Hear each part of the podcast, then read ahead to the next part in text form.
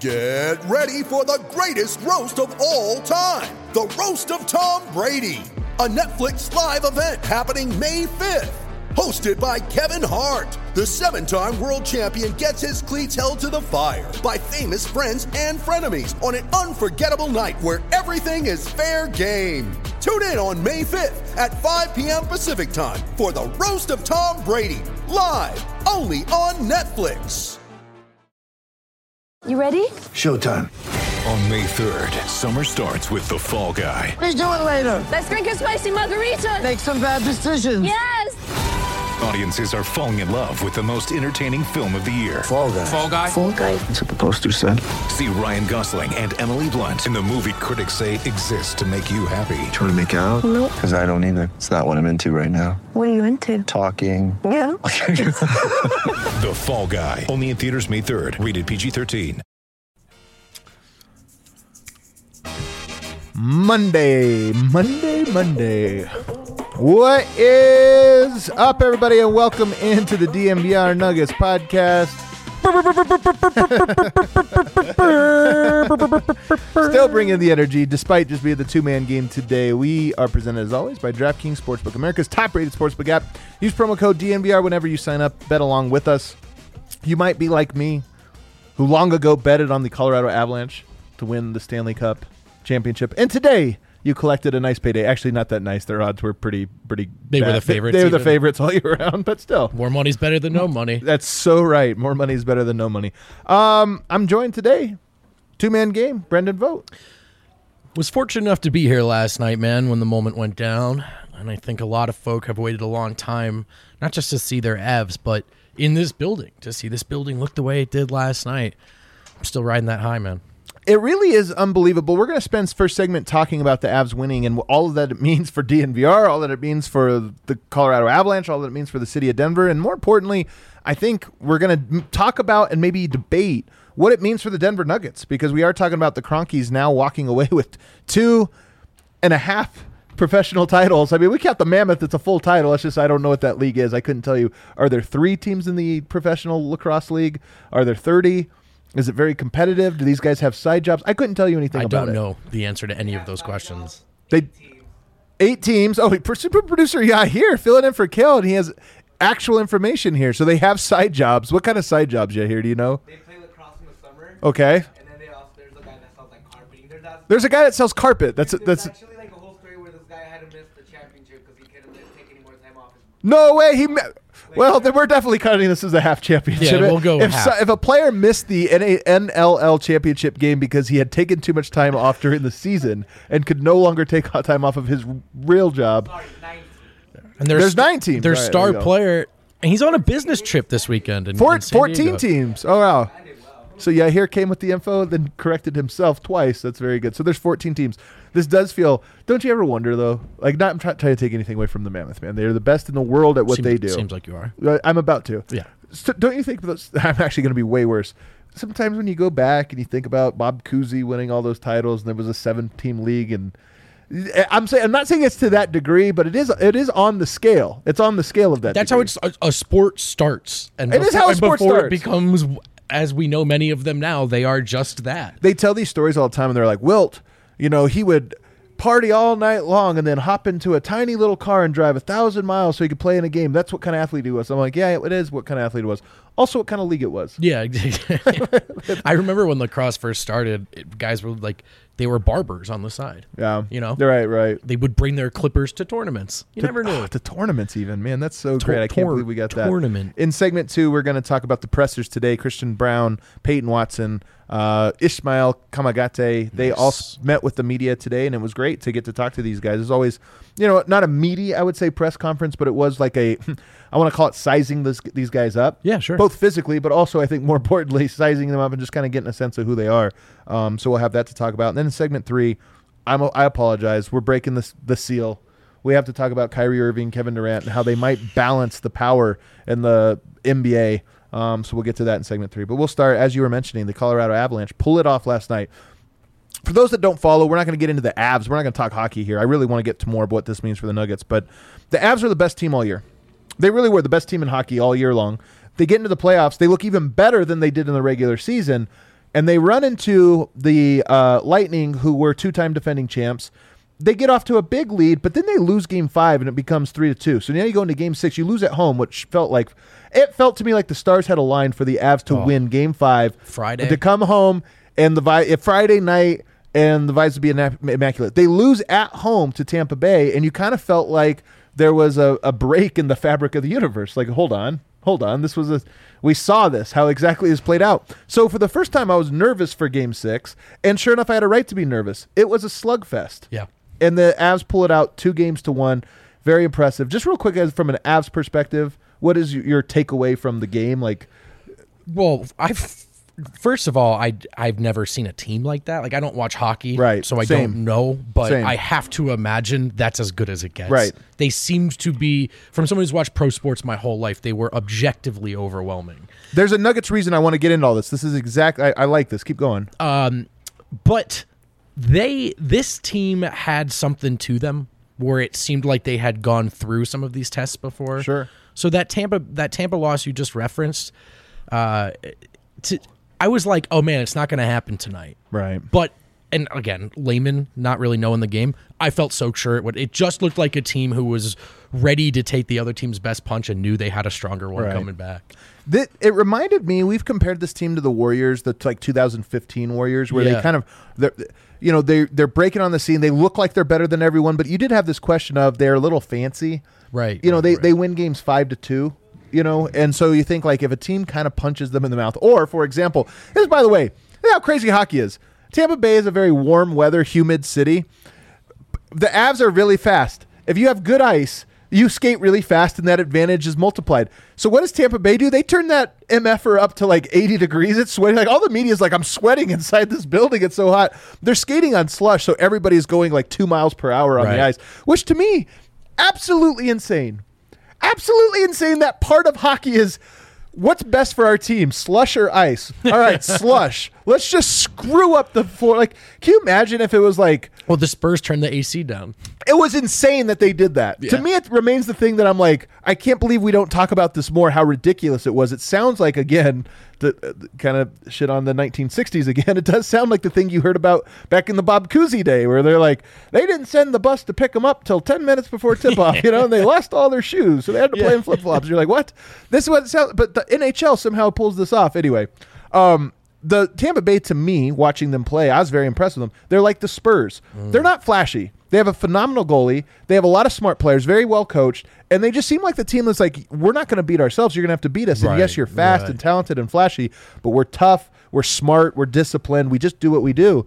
And that's what was cool about this game for the Avs is they're a young team, extremely, in my opinion, analogous to the Denver Nuggets. Extremely and I thought what we saw with the Avs was a team that had gone through some disappointing losses where they'd gotten punched in the mouth in previous seasons and had not responded. Had some injuries, you know, they weren't at full strength, but nonetheless felt like they could get over the hump, never did. And this was the year where they finally went against the top boss, the Tampa Bay Lightning, got punched in the mouth, said, "No, you're not going to win 5 to 2 the way you always like. This would be Right. analogous to the Nuggets. You're not going to win scoring 100 points. So can you win against a disciplined defensive team 80 to 85. Right. And that's what the Avs did last night. And I thought it was so it was like a cool way, but maybe it was also the inevitable only way the Avs could win. Right. And again, like learning these lessons from previous failures, right? Right. Like that was the exact manner in which they fell short. But you always hear teams talk about those losses leading up to the success or even the beginning of a dynasty Right. as near essential elements Yeah. of what sort of taught them what it means to become a champion, which I think to some of what you're pulling on here is more than playing the best version of your game. Right? It's that resiliency, that that confidence, and then just knowing because you've seen yourself do it before that there's more than one way we can win these games. It is something I don't know if you're ready to switch yet. It is something I think the Nuggets have been picking up a little bit of over the years. They did not get to go to the brightest timeline. We have not really gotten to see this team thrive as planned or expected due to health and other reasons. But they've had to learn how to grind and win some games in ugly ways and and be different versions of a team around Jokic. And so I hope the hope is that that sort of manifests and bears fruit in a similar way that next year they're not just talented, they're tested. Yeah. And so that, that that's part of what was so cool about it is this is somebody's asking in terms. It really is the Warriors, and it really is going up against like a Spurs team that's an, an institution, and it's like, hey, that was your final checklist. And by the way, I'm not a hockey guy. I did watch this entire playoff run. I do think the Avs are just so much better than everyone. Their best player in this playoff run is 23 years old, Yeah. Cale Makar. Like he's incredible. So you look at this and you go, they're set up not just to win, but for a dynasty. I really believe that. They are set up as if the Nuggets were to win right now, and you'd look at it and say, "Oh, well, Michael Porter's 24, Jamal Murray's 25, Jokic 27." If the Nuggets got over the hump this year, you would look at the Nuggets and say, "Why aren't they going to be better next year and the year Right, after and, the, and after?" So they're set up in that exact way. And now we get to the fact that the Kroenkes, Stan Kroenke, won with the Los Angeles Rams in January or February, I guess we won the Super Bowl. They won the uh, hockey or the lacrosse one. Okay, we'll give them a little credit for that one. Um, and then they win with the Avalanche. And along the lines of very similar, uh, you know, style of building up, where now it looks like they're set to, if not repeat, at least contend for repeat. So I look at this, and then I look at the Nuggets, and I say the Kroenkes have the MVP of the NBA. They've got a roster that may have won had they not been derailed by injuries. Sure. So here's my question. And I actually want to ask this of everybody. We'll put out a poll later on, but I want to ask this of everyone. Do you have more confidence right now that the Kroenkes might I mean, I'm going to phrase it that way. Might know what they're doing in terms of how to build a contender than you did say 6 months ago before they had ever won one. Do you feel like, hey, maybe they had a long-term vision that is starting to they're at that moment where they're like, hey, that's starting to pay off. Well, there is a specific element to their approach as owners that I think has worked for them, and you you've done well to identify this and articulate this. Um, I'm not sure if into a mic yet, so sorry if I'm stealing your thunder, but they there are different ways to be a bad owner, and one of the very worst ways is overbearing, too involved, not willing to delegate, make good hires, and let those people do their jobs. The Kroenkes don't do that. There is a, you know, there is a, I don't want to say laissez faire. I guess maybe they'll they'll hire a guy and they'll back off, you know, and they let Sakic build this team and stick with this team and stick with this group. And we've heard Michael Malone say time and time and again that the patience that he and and Tim and Josh were on the same page with was a huge element in the Nuggets being able to continue to build something. I do think from that perspective, that there's a way they handled this that you know bears fruit, and we just saw it. We saw it last night. To me, I actually feel, and part of this is I kind of saw the Avs thing coming. So this isn't like a boom one Yeah, day I like yeah, switch this, but this is a thing to me where I honestly do feel like they deserve a lot of credit right here. Like they deserve something that says, "Hey, I don't love." And, and by the way, this has nothing to do with the altitude not being available on Comcast. I can look at that and say total failure. Yeah, yeah. Nothing to Yep. be, no redeeming qualities to it. None of this or that. Total failure. It's the wrong thing that shouldn't have got to this point. I could put that in a box over here.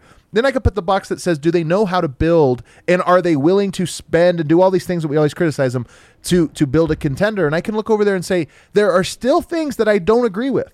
The fact that they've waited so long to get the training facilities, you know, the thing that they haven't always done the best job marketing a team or, or, or what have you, uh, those are still failures. But at the end of the day, they seem to have a process for what's important in building a Yeah. contender that is now starting to pay off in a way. And maybe there's a learning curve. We always talk about with players, we understand a rookie has expected value here, but their upside could be here coaches I think deserve that same leeway. Front offices members I think deserve that th- same leeway of like Calvin Booth this year. Probably he'll probably be better in three or four years just by virtue of experience. I think ownership might be a similar thing, and we are now looking at the second decade of Kroenke ownership here in Denver. And I do wonder if there's something that says, hey, they've gone through some stuff and now they have this vision that is thinking long. In the Hinkie era, when everybody fell in love with Sam Hinkie and 76ers, his big line was it always pays off to have the longest view in the room. The longest view, meaning teams that make win now decisions often compromise themselves, you know, or hamstring themselves long term.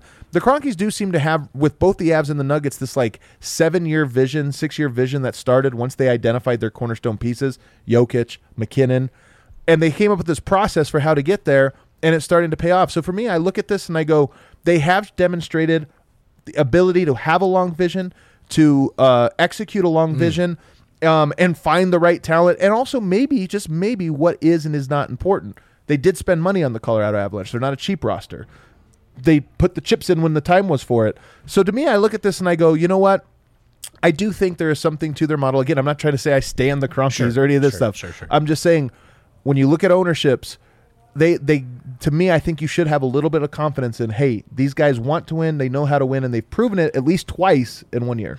I mean, I think the Nuggets are going to win the title next year, and if I'm right about that, Right. that's three titles in three leagues It'd be three insane. seasons. So might be four because you might get an Avs one before. yeah, and the, the mammoth, NHL and the one. mammoth. And the Mavs. So- the NHL one will finish before the Nuggets next season, so they I- might actually be the next one to win. I do think when wearing a Nuggets cap, there's a, a perspective on the Kroenkes that's slightly different than just sort of an objective look at how they are as owners. Right. Because they own so many properties, and we are seeing success right now. I think Nuggets fans still think they have a little more to prove in terms of, you know, he, Josh said they're not the red-haired stepchild. There is no red-haired stepchild in KSE.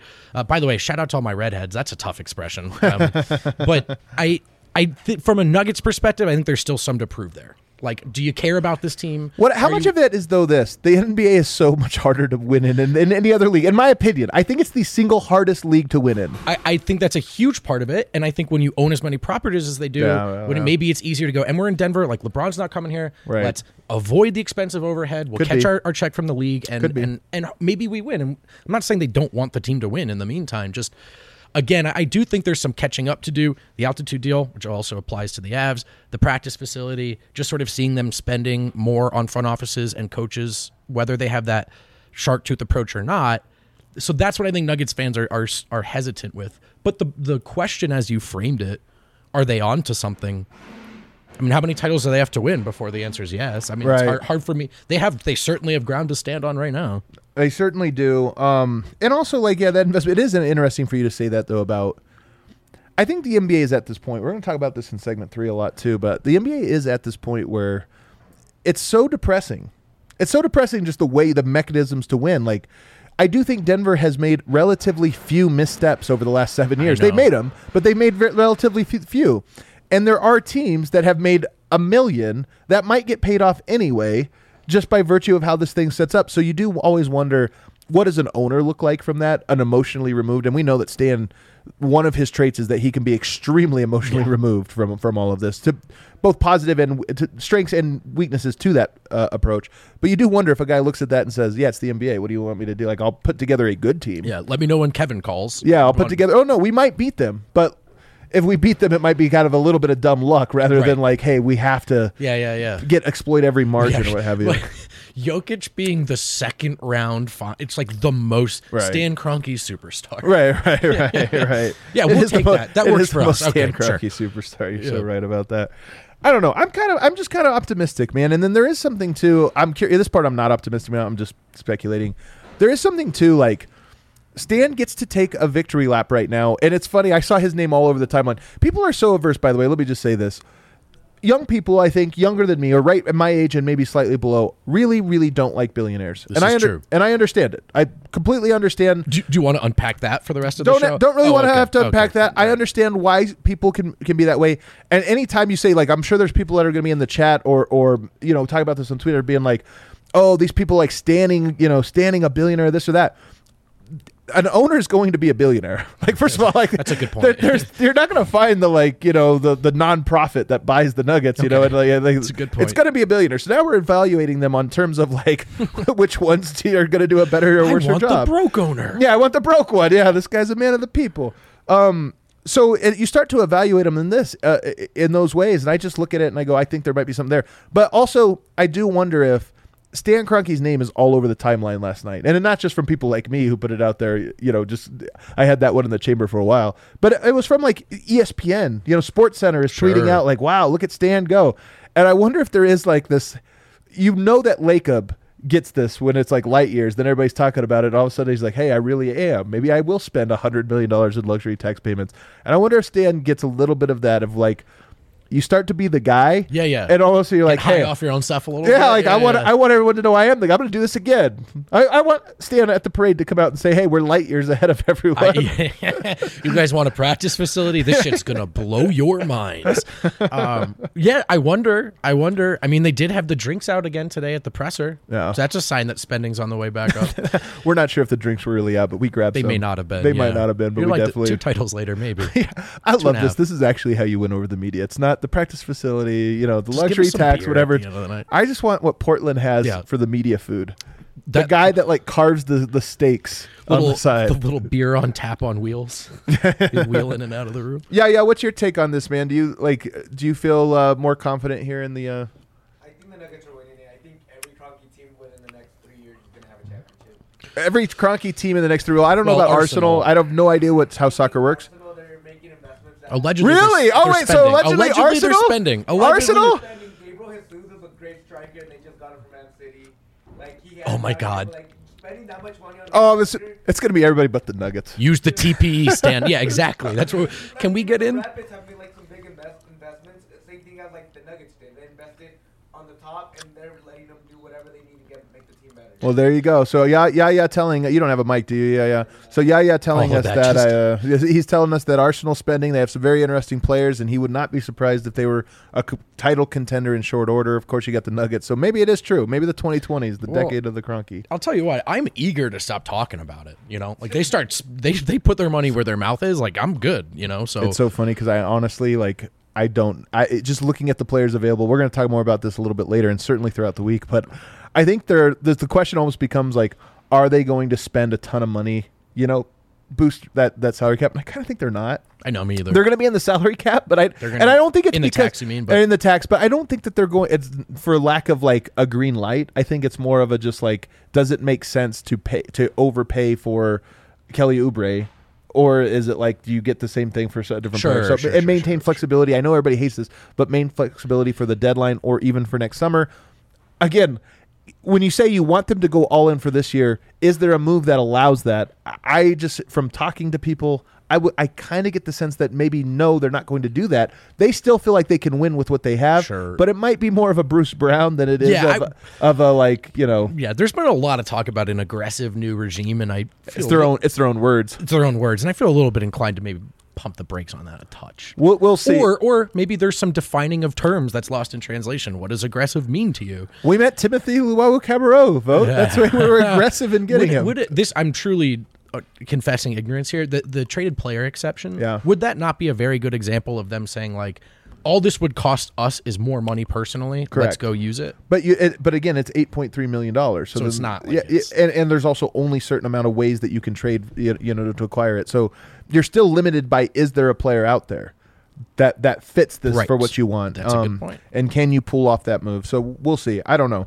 Um, let's take a quick break though. On the other side, we did get a chance to meet with the new rookies today, um, and we'll talk about what we we haven't even discussed this. We came straight from it, so we'll get to kind of get each other's perspectives on those guys and what they had to say. Almost forgot the That it was you? Just you and me, Adam, hanging out.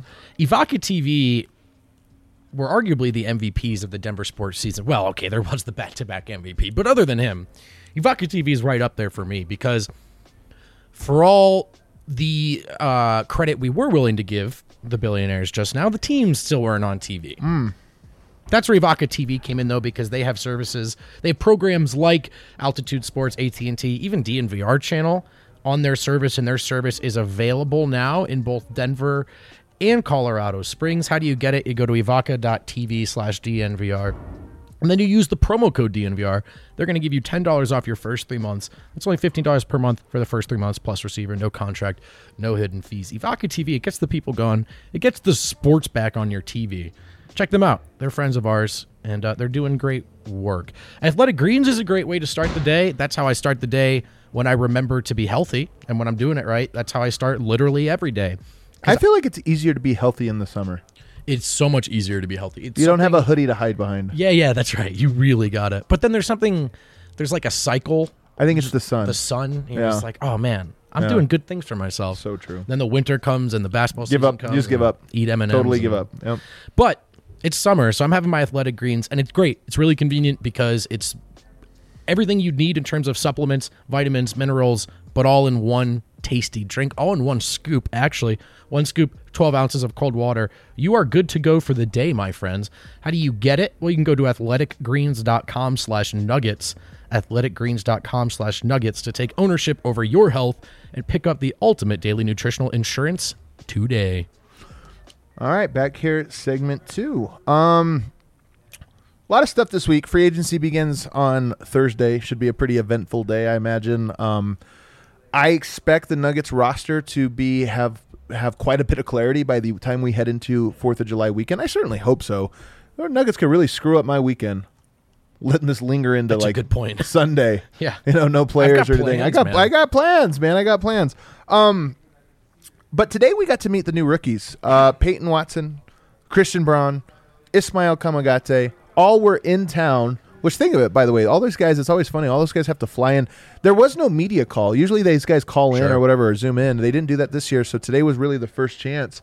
And a very small contingent of media. I think the media still hung over from last night's event, so it was really like me voting three other guys. Yeah. Um, what's your overall impression? Your big takeaway from talking to those guys today?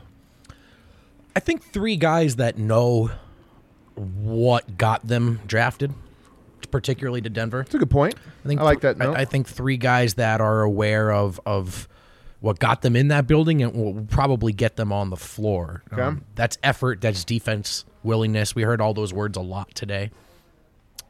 Uh, and and guys who under or at least have been coached to understand that you know they're not a high lottery pick in a desperate team. This isn't Houston asking you to come in and change the vibes, right? Right. This is what can you do to help a team turn that final corner and become champions? And of course, there's the built-in angle for for Braun of being one, Right. And and, and now joining that that pursuit.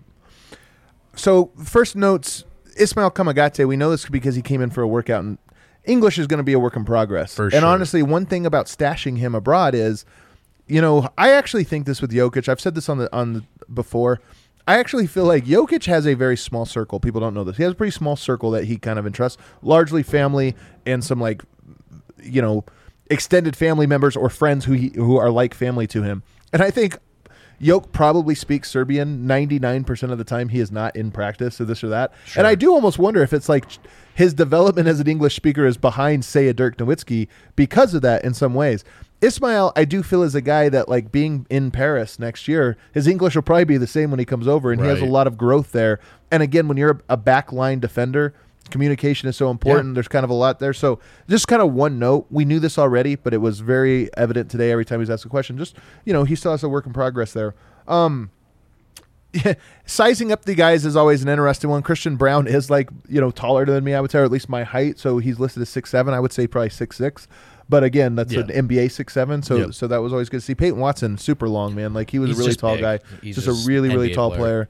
player. Um, and so that that's a big part of it. You're right that they knew why they were drafted. They all they all had um you know that kind of here for defense. Like I want to play defense. The organization has told me basically that they Right. want me to play defense, and I thought that was important. Um, Peyton Watson, the he's he's done some media circuits. You know, he's done some podcasts, some high pro- profile podcasts. One of the things I sort of gather from Peyton Watson, from seeing the different types of media that, things that he's done, and even today in talking to him and some of the relationships he has around the league, I think he has big timer status around players. Like some guys come into the league, Jokic, unknown, great player, nobody knows him. He doesn't have any friends around the league. This or that. Peyton Watson seems to know all the players in the NBA, including Kevin Durant, who he calls a friend. Yeah, has allegedly played. Well, I guess he said in one of these podcasts that he's played pickup with Kyrie and Kevin Durant already. I don't know if that's the case for a lot of these prospects. It- It's so true. And then also, there's a video of him and like Paolo Banchero working out Yeah. together. Now, again, I know he was a five star recruit, so he has that backstory. But even then, there's some guys that are five star recruits that are just not in that sort of circle of Sure. of the the like. and for him to be that guy and then be a guy that's taken 30th overall. Like it's it's bigger than the pick in a way. So there's some of that going to it for sure. I also that's think that exact angle is what makes peyton's career the way it's gone so far so interesting. And one of the top things i'm trying to pick up on in terms of his mindset this is a guy who has very quickly had to gone from talking about himself Right. as a potential star to a role player. Right. and and has Right. talked about the the adversity and humility he's encountered already. I'm always curious to see how players respond to that, what that teaches them, how it humbles them, um, and and and just sort of. He said a lot of the right things in terms of, for me, I know the biggest thing is just about not skipping a day, putting in that work every single day, and that those are the guys who are typically rewarded long term. Yeah. I is it weird to say though he feels almost not too big for Denver, like he's going to leave or this or that, but like he just seems like the people that thrive in Denver, the Gallinaris, the Jokic's, you know, even to some extent like you know Murray and Porter or whatever, they're guys that just seem to not have those connections in spades. You know what I mean? Like they almost and because they don't care, they're just like, hey, I'm in here in Denver. Yep. I go do my own life or this. That. And Peyton, I- it just it, again, it's a small note. I don't want to make a big Yeah, deal. it may not matter, It, it, it may not matter at all. Actually, maybe it's a positive thing. I'm just saying he seems like a guy that is just very well connected. Yeah, not in terms of personality, but status. Like he's Right. more that's Michael I mean. Porter than Jokic by Right, a lot, right, right? right, It's right. it's almost Everybody like Den- knows who he Denver's small and contained, and when Porter fell to 14, that was like a national story falling its way into Denver, and there's a little bit of that with Peyton for sure. It is um Yeah, yeah, it is interesting too. Again, not this is always this stuff we got to talk about this stuff just because it's interesting. I don't want anybody to blow it out of proportion. Sure. I always love asking young players who they model their game after, and I've always joked the guy I always go to is Dzanan Musa. He's Kobe Bryant 2.0 or whatever, right? Like that's who it is. I like, looked you in the eyes when he said that. and you just think to yourself like, okay, does this guy know like what he is or does he not? Yeah. Peyton Watson, I asked him. Everybody knows about your defensive upside, but offensively, like, is there a player who you feel like most similar to? And he said Kevin Durant. Yeah. Three points per game last year at UCLA. I know there's circumstances here, but part of me, and I've watched Long some way of to go. Yeah, I watched some of this, and like, I, I'm I'm high on Peyton Watson's upside. I really like him as a player. I really th- think there's something there. If you talk about a project, which is what he is, there's something there. There's some pieces there. Kevin Durant was like the most fluid seven footer that we've ever seen.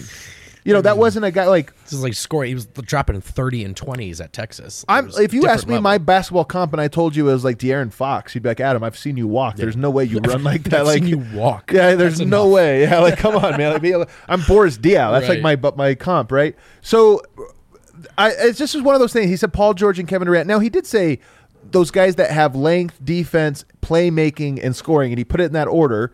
So again, like he's uh, maybe he's talking more specifically about a tall player who has the handle and can do this or that. But I just thought that was an interesting thing to me that like in his mind he's trying to become Paul George and Kevin Durant. Yeah, so maybe a little bit more than just that role player thing. It's not exactly setting the bar at like Robert Covington, but again, five. Who's that Bart Beauchamp that we asked who like who his comps were, and he, He gave said like, Herb Jones. Herb Jones and Yeah. Mikal Bridges. Like you know, was trying to again, get drafted by Denver. maybe so maybe, maybe that's what it was. Almost you might, worse. You might be right. um, but yeah, yeah. So we'll, we'll see. But I mean, that's the thing about this this this guy, this kid. Kid, I'm old. He he might uh, be. A, he might. I don't know if kid. I I don't know. I'm 29. Yeah. Can I? Whatever. This young man. This young man This young man. is. It's about the defense, but it's the potential is is not just defense. This Right. is a consensus five star recruit. This is a guy who has a lot of tools. This is a guy who is apparently already in with Kevin Durant, and I just don't think he's a scrub if that's the case. I'm not locking this answer in because it's still too early. I think he's the most interesting player at summer league. I think he's my number one guy. I'm most interested in. Part of it is like Christian Braun. I know what he. I, think I know you what he can We're getting from him, right? And if he had a bad summer league, I it wouldn't really mean anything Yeah, that much to me. If he had a Zeke Nnaji summer league, it might. But if he had like just like a regular like, hey, that was underwhelming. Um, whatever. It doesn't mean anything. Peyton Watson. If he has a bad one, I don't think it means anything like, oh, the sky is falling by any means, although it wouldn't be encouraging. You'd be like, okay, we're starting from a low base. But if he has a good summer league, if he's a guy that all of a sudden you see some of this pop and he's like guarding every t- lottery pick, he's guarding him and Right. shutting him down, having an impact. And if he his offense, you go, oh, I didn't realize he has X, X, and X that he can do. You know, he can do these types of things on the offensive end. To me, I think it might be the guy who most ignites the fan base as, oh, this is intriguing. Look, look at this guy. Well, sure. I mean, he just has the most question marks around. him. Maybe Kamagate, but again, it's a different equation that far late in the draft. So again, like with Braun, I think whether you're excited about it or not, you probably have a better sense of how this pick's going to go, or at least what he's going to look like right away. And I think Watson is the. It also they traded a future first to get this pick to take Watson. So I think naturally the reaction is going to be, "You must really like this kid. I want to see why." Right. He's intriguing, and there's no doubt he's intriguing. He's really confident. He reminds me a bit of PJ Dozier talking to the media. Yeah, he does. Um, just like just Low voice. looks you in the eyes, low voice. he has a PJ Dozier look to him. They're they're in the but same chest stylistic out, wheelhouse. real confident. Like I don't think any of this to the point you were making earlier, is going to be too big for him. Right. Um, I, I'm I'm intrigued. I will say all three of them presenting themselves as workers, which I like too. Like Yes. sometimes Yeah. that was one of the things is what are you excited for? I'm just excited for the work. Like I love the work part. Like I want to get in and start working. We want to start practicing right away. Right, Like right. You know, and, and even Ismail, who I think is very much in that wheelhouse. And by the way, it's one of the things I've heard about him. A very good worker. Yeah. You know, a guy that doesn't mind being in the lab, putting in time. So And by the way, it's we're not going to talk about him as much because a asking him any sort of interesting question kind of felt like throwing him more a grenade than a bone Right. because of the language stuff, and b because of that we probably only picked up so much. But I did think his answers were good. Like this is a guy oh, who's sure. talked a lot about defense. He's also going to be the most lovable guy. He actually Yeah, kind of reminds me of Nene's first year. When Nene was a rookie, people might, uh, man, the OGs might remember this. Nene sang Jingle Bells one time. You know how they'll do the little media day thing? They had him sing Jingle Bells, but he kept screwing it up. So he kept having to start over. And he'd be like, hold on, hold on. Yeah, yeah, yeah, yeah, yeah. yeah, yeah. You know, like he's gonna Oh. do like Magate has that. He has He's a a great, smi- great smile, a perma smile. Like Yeah, he almost can't Always stop, smiling. and he just has like a great presence to him. So uh, I'm I'm excited. I think he's going to be a fan favorite if he ever to that me to that too, extent. man. I'm I'm excited about that pick. I think they are too. I don't know if that was one they expected to have a shot at, but it was a guy they liked. So Right. He should be interesting. And for summer league, I actually am super intrigued to, to get to watch him. Um, number choices. Oh, one other thing. One other thing. Monte Morris. This might be the first draft. Oh, the yes. first draft of the Monte. Morris era where nobody knew Monte Morris. I always I asked him who on the team do you already know. Christian Braun said basically Michael Porter and no one else. Um, none of the other guys had known anyone. Uh, Ismail, by the way, in his workout said that he knew Petr Cornelie, and he actually talked about how he had talked about him, but nobody else. So it's just an interesting thing. The first draft that Monte. Morris has not like intimately known somebody. I had that note as well. That's the Monte question. That's what people are really asking. Has Monte reached out to you yet? Right, has No. Monte reached out? Nobody had no. reached out to either Christian or Peyton Watson for whatever it's worth. And again, not that it's a big deal. Yokes in Serbia, time change, this or that, but it is one of those things where, like, you know, you, uh, Draymond Green certainly texts everybody that gets drafted by the Warriors the Yeah, night they get drafted. I agree. You know what I mean? Like, I there is a thing there, and so hearing that was a, not a big deal, but it was one of those things where I'm like, that's a Maybe bummer. someone. Maybe somebody just ask Yeah. ask Calvin Booth, hey, you guys this number? I want to reach out. On a lighter note, Braun did say uh, he already saw Mike in there working this morning. Oh yeah, Mike. Hey, that was a good detail. I forgot about that. Michael Yeah. Porter in Ball Arena today, getting some work up. So, We haven't seen many videos. Is Michael moving in silence this offseason? oh my gosh, is he like lasagna? Oh man, That's growing a up. real That's G. right. Uh, very excited for that. All right, last but not least, a first look at what appears to be actually, yeah, yeah. You can look at my Twitter if you want, uh, and pull up the picture if you want. What appears to be the chosen numbers, and they're actually all interesting. Peyton Watson, number eight. Christian Braun, number zero. Kamagate, number fourteen. Let's start in reverse order. Kamagate, fourteen. Uh, it's a better number than I thought he was gonna get. I thought it was gonna be like a, I don't know, 97? Yeah, like he's a stash. you know what I mean?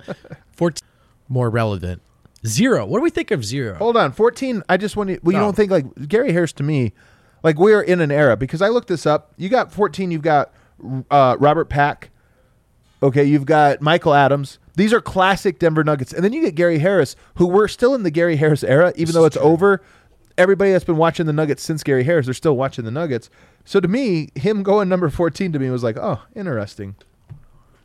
Nothing. Yeah, I don't know. I don't know Really? if there's much. You don't think Gary Harris has a number that maybe it's not that you retire it, but that you just give a little bit more time? Well, there are still probably a lot of um, number 14 jerseys in Ball Arena that don't say Kamagate on the back. That's so true. Do you think we'll point. ever see a Gary Harris tape over Kamagate? yes. You think we will? We'll see it. No. Somebody's going to pull that move off and tag us. Um, also, is this a sign that the Nuggets are not going to be targeting Gary Harris in the offseason? Yeah, that between that and um, that ship just having sailed already, and us all needing to move on. Yeah, I think it's probably time. Uh, if we go back to Peyton Watson here, number eight, Nuggets to have worn number eight, Bison Dele, uh, Chris Herren, Earl Watson, De- DerMarr Johnson, uh, Danilo Gallinari, most notably. I think he's the most famous number eight, and then Jarred Vanderbilt. What do we think about the choice of number eight?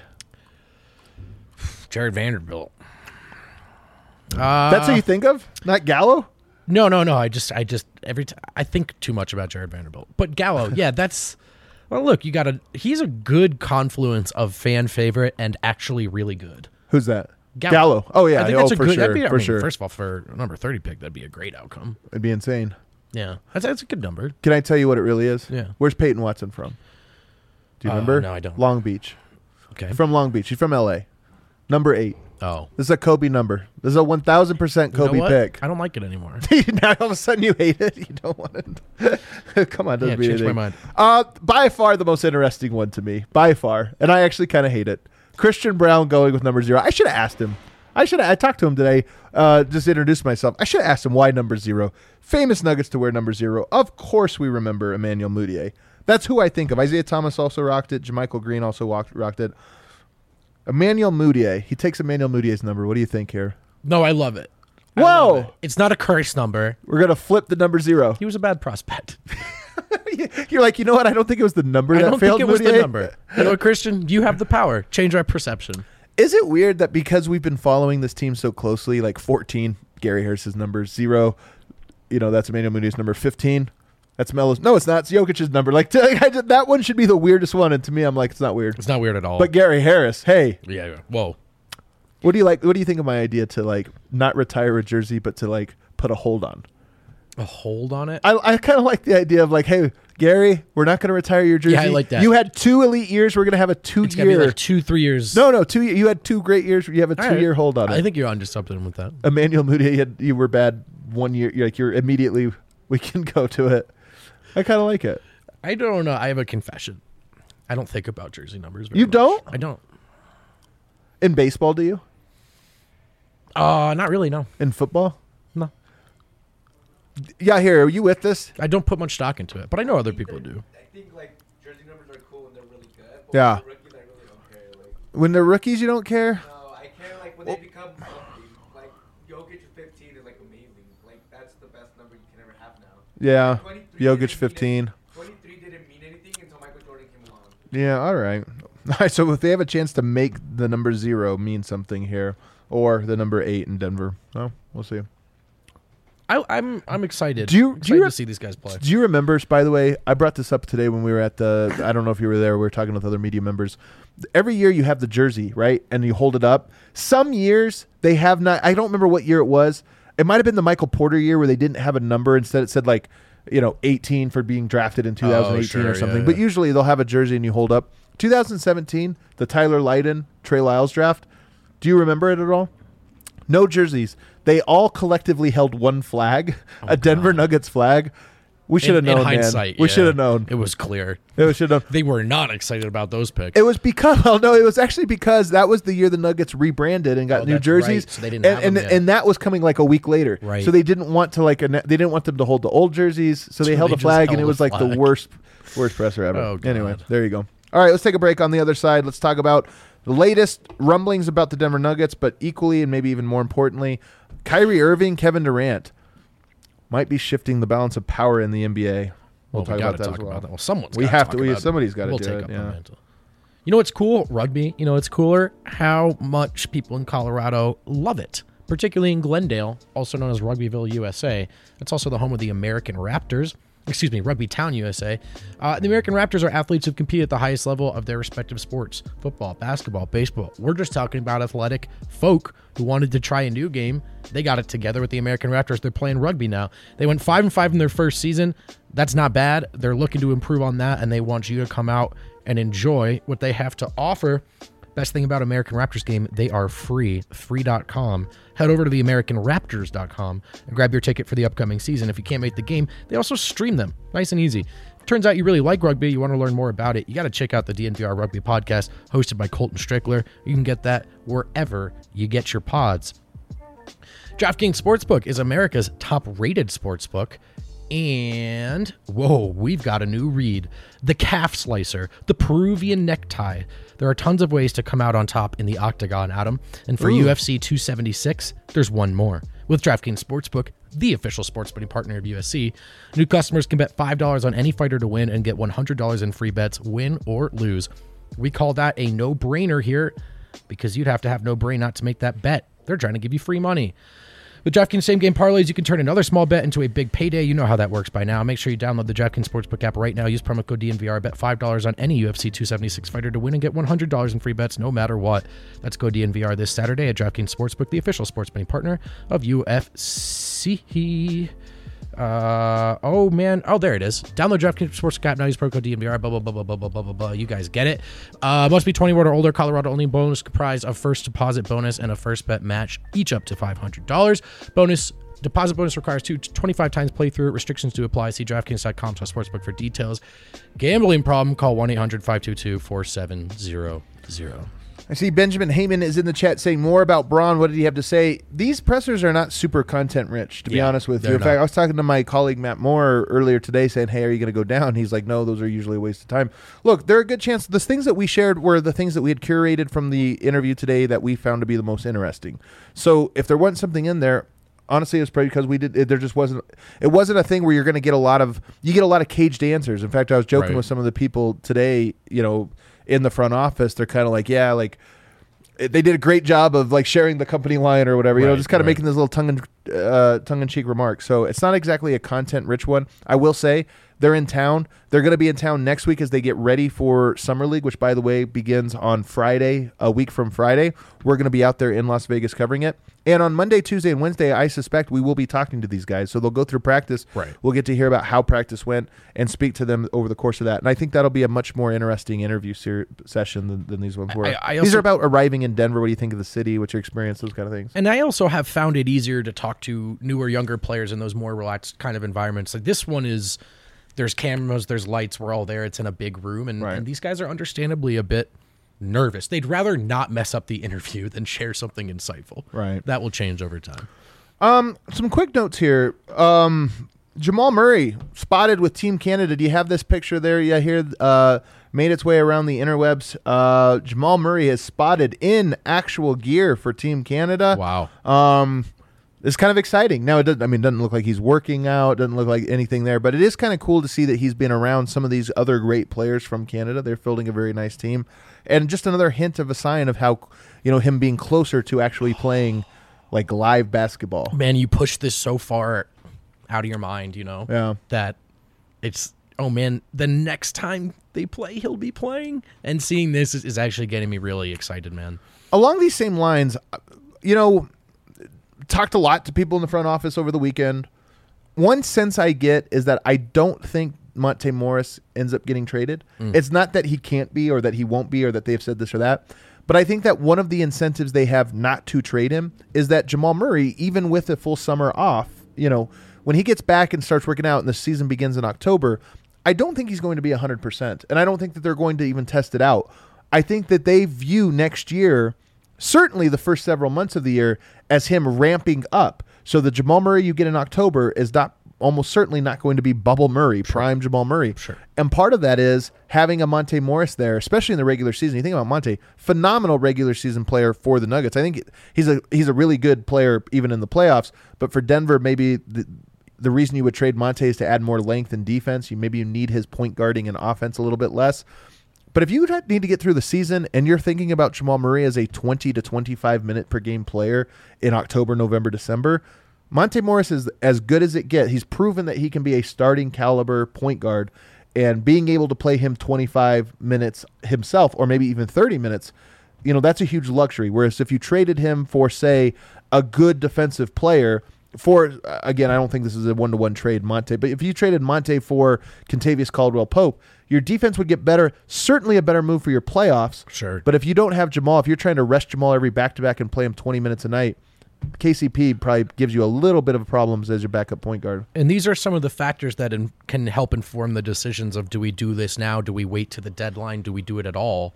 And I know folk are get a little antsy with that second option, waiting to the deadline because value can can tank, things can change, right? Controllable fact, uncontrollable factors can change.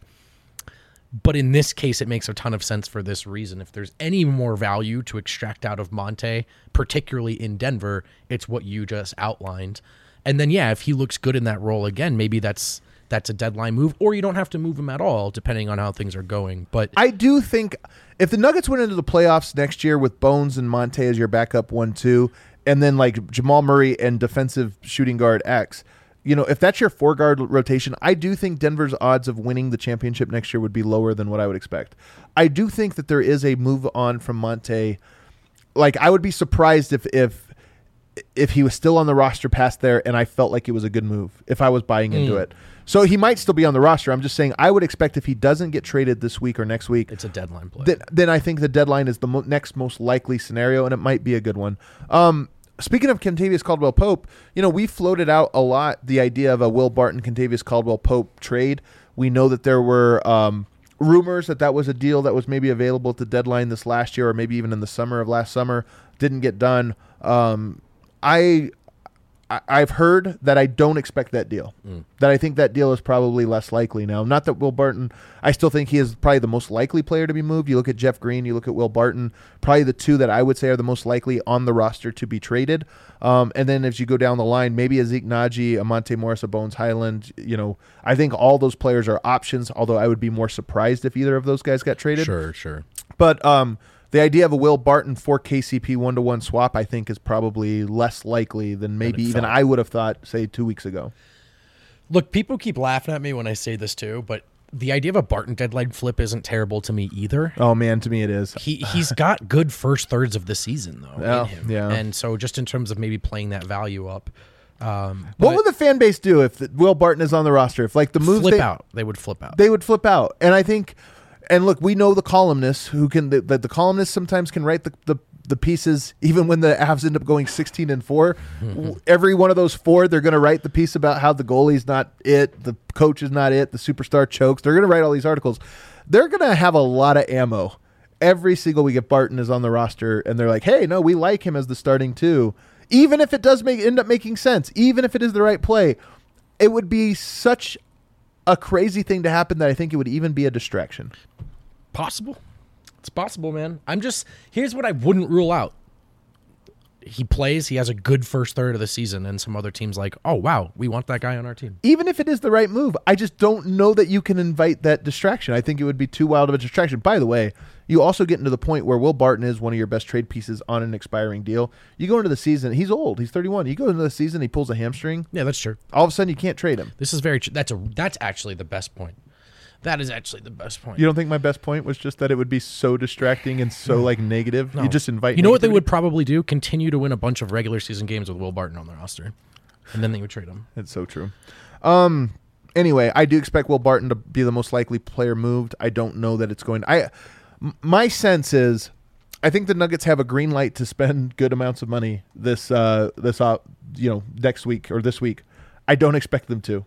I think there's always a chance. I just don't expect them to. I think you look at it and you think, for me, we'll get into some more of these. Wind, I know, has a big board of free agent targets uh, out there.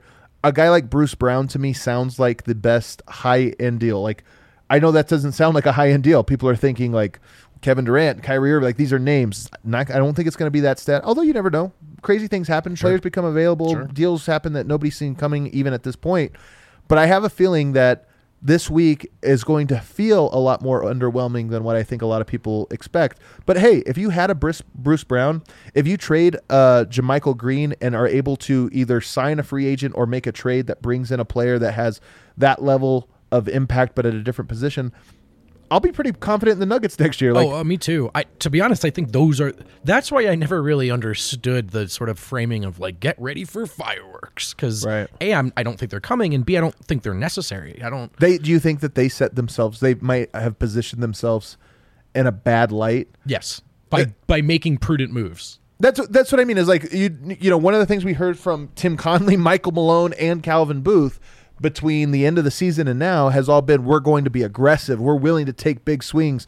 We're willing to you know whatever go all in. It's win or bust. Like it's all in. And then if you do make a move and it's like yeah we, all in. Bruce Brown, great player. That might be the best move, but that's just weird branding. It's weird positioning to Preci- say it. That's precisely what I mean. And so then you sort of have to guard yourself against the reaction against the framing as opposed to the moves in a vacuum. They, you know, they, they need a branding team. You know, this is what if if I'm meeting with them and it's like, hey, we know the plan, we know here. I'd say, here's what you you say.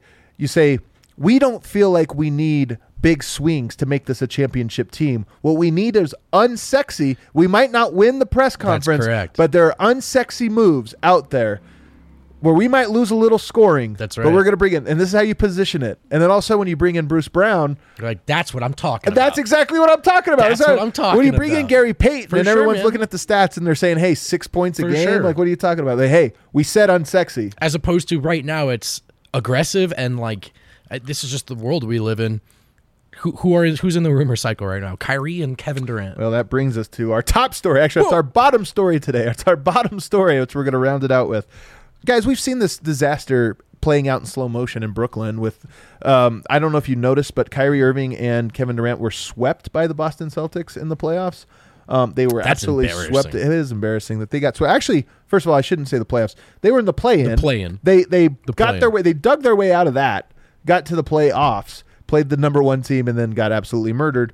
Um, turns out the and we I've actually heard this not I mean not that you need to hear this you can just like open your eyes but I've actually heard this from very reliable sources that the Nets even halfway through the season were like we're not doing this again. Right. we're not doing this. And it's not because he sat out you know Kyrie Irving sat out. It's that you saw the reports. Kyrie Irving at one point apparently they go through practice and then he says all right coaches get out of here.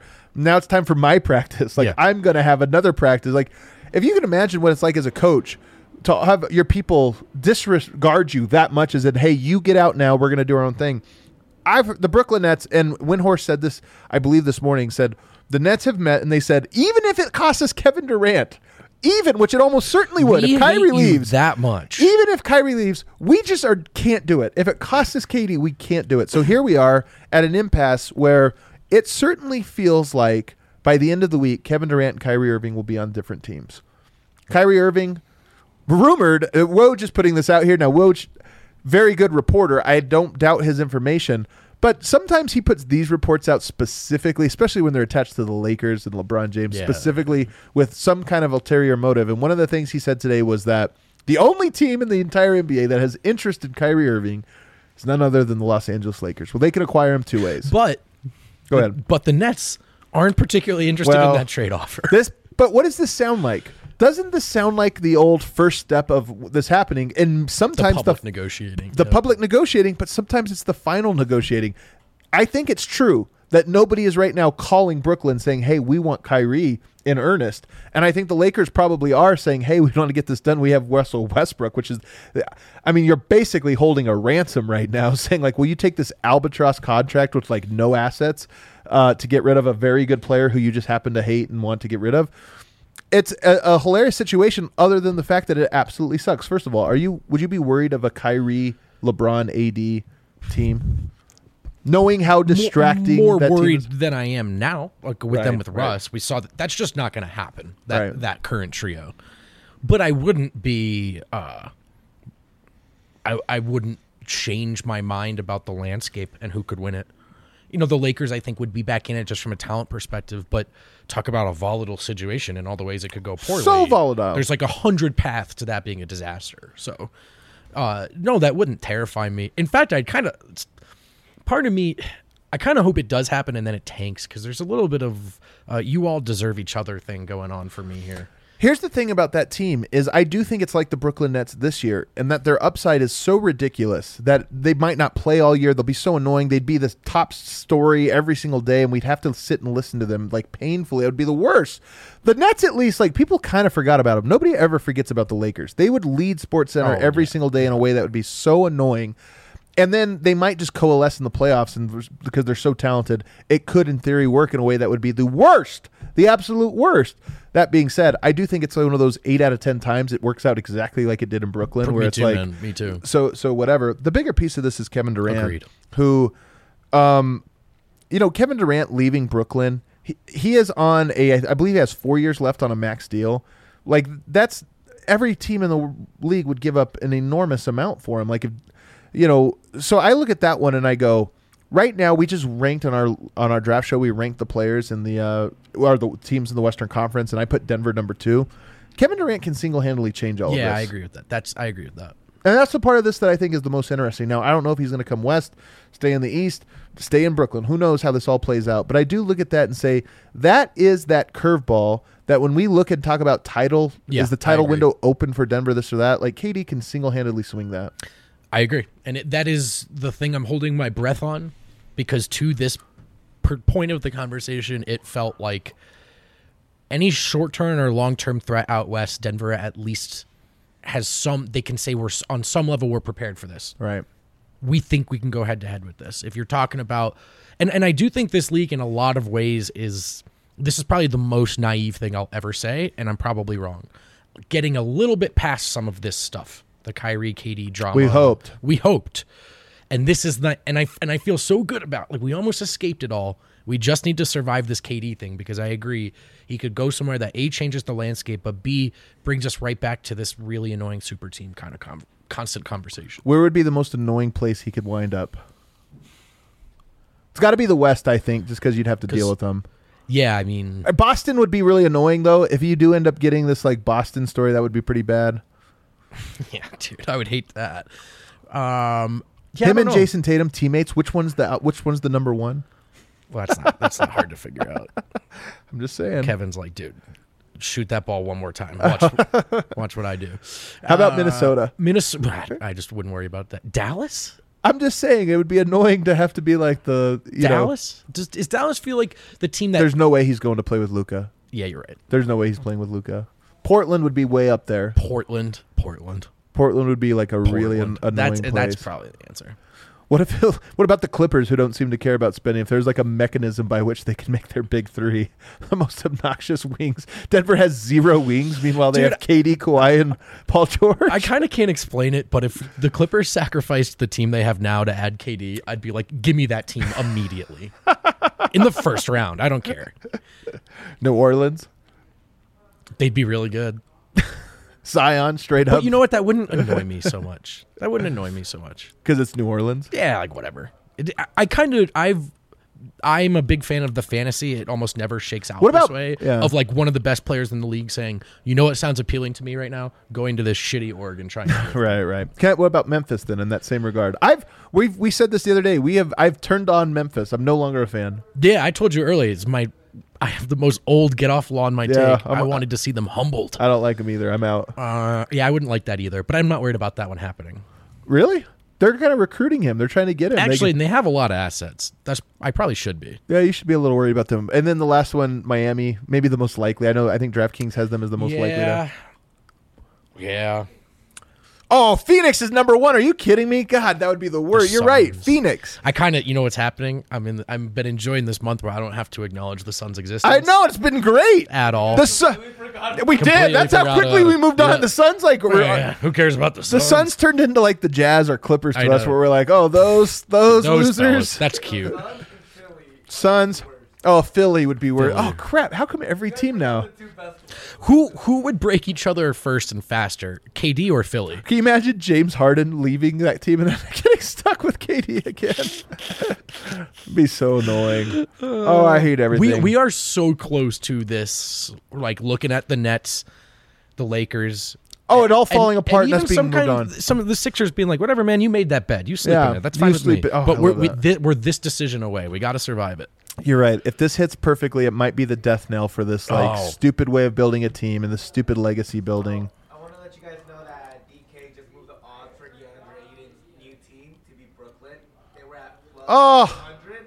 They're now at plus 300. Oh Ayton for no, KD. DeAndre Ayton's odds to go to Brooklyn just skyrocketed. That is, it can also mean something about KD. Oh, of course. So, This Man, league This league sucks. sucks. you guys down on a championship Monday. Uh, Championship on, Monday. Yair. I hate it here. All right. Well, that does it for our I Monday it was a edition. good show. Harrison Wind's gone all week. D line is gone all week. You're stuck with us. Tomorrow, Dev will be joining us for the show. We're going to be breaking down free agency targets. We'll talk to you then.